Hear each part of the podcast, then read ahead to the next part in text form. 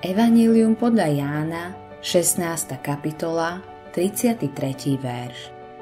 Toto som vám povedal, aby ste mali pokoj vo mne. Na svete máte súženie, ale dúfajte, ja som premohol svet. Božie dieťa má pokoj s Bohom skrze vieru v Ježiša. On je náš pokoj. Priniesol pokoj svojou krvou. Žiadna moc nedokáže narušiť tento pokoj, pokiaľ žijeme v úzkom vzťahu s ním. Pokoj v Ježišovi má niekoľko aspektov. Ježiš chce, aby jeho priatelia mali pokoj aj uprostred búrky a ťažkostí. Veľa vecí môže byť proti nám. Môžu vychádzať z nás samých aj od iných.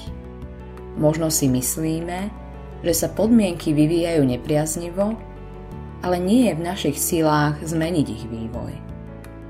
Áno, je to pravda, keď Ježiš hovorí, na svete máte súženie. Budeme mať súženie aj v deň, keď nastane otvorené prenasledovanie. Vtedy bude človeka stať veľa, že je kresťan. Mnohí pod tlakom a hrozbami Ježiša zaprú, bude ťažké byť odvážny. Čo máme robiť? Musíme sa utiekať do Ježišovho pokoja. To znamená, že v ňom nájdeme útočište. Ježiš je plný pokoja, ktorý z neho vyžaruje. Je to preto, že je v dokonalom súlade s Božou vôľou. Ježiš vedie svoj ľud do tohto pokoja – Robí to tak, že je našim zástupcom a vykupiteľom. To, čo chýba nám, máme u Neho v hojnosti. Ježiš je súčasne našim príkladom.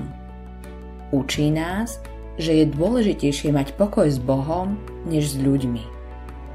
Máš sa podávať len Božej vôli.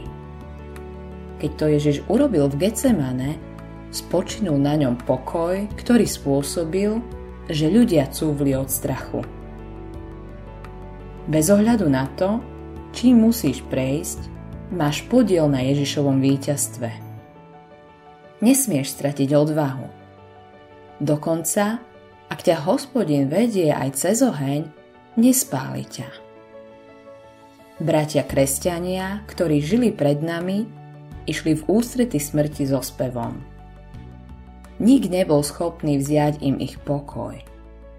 Podporovaní Ježišovým pokojom a víťazstvom prešli cez konečnú hranicu a dosiahli cieľ. Autorom tohto zamyslenia je Hans Erik Nissen.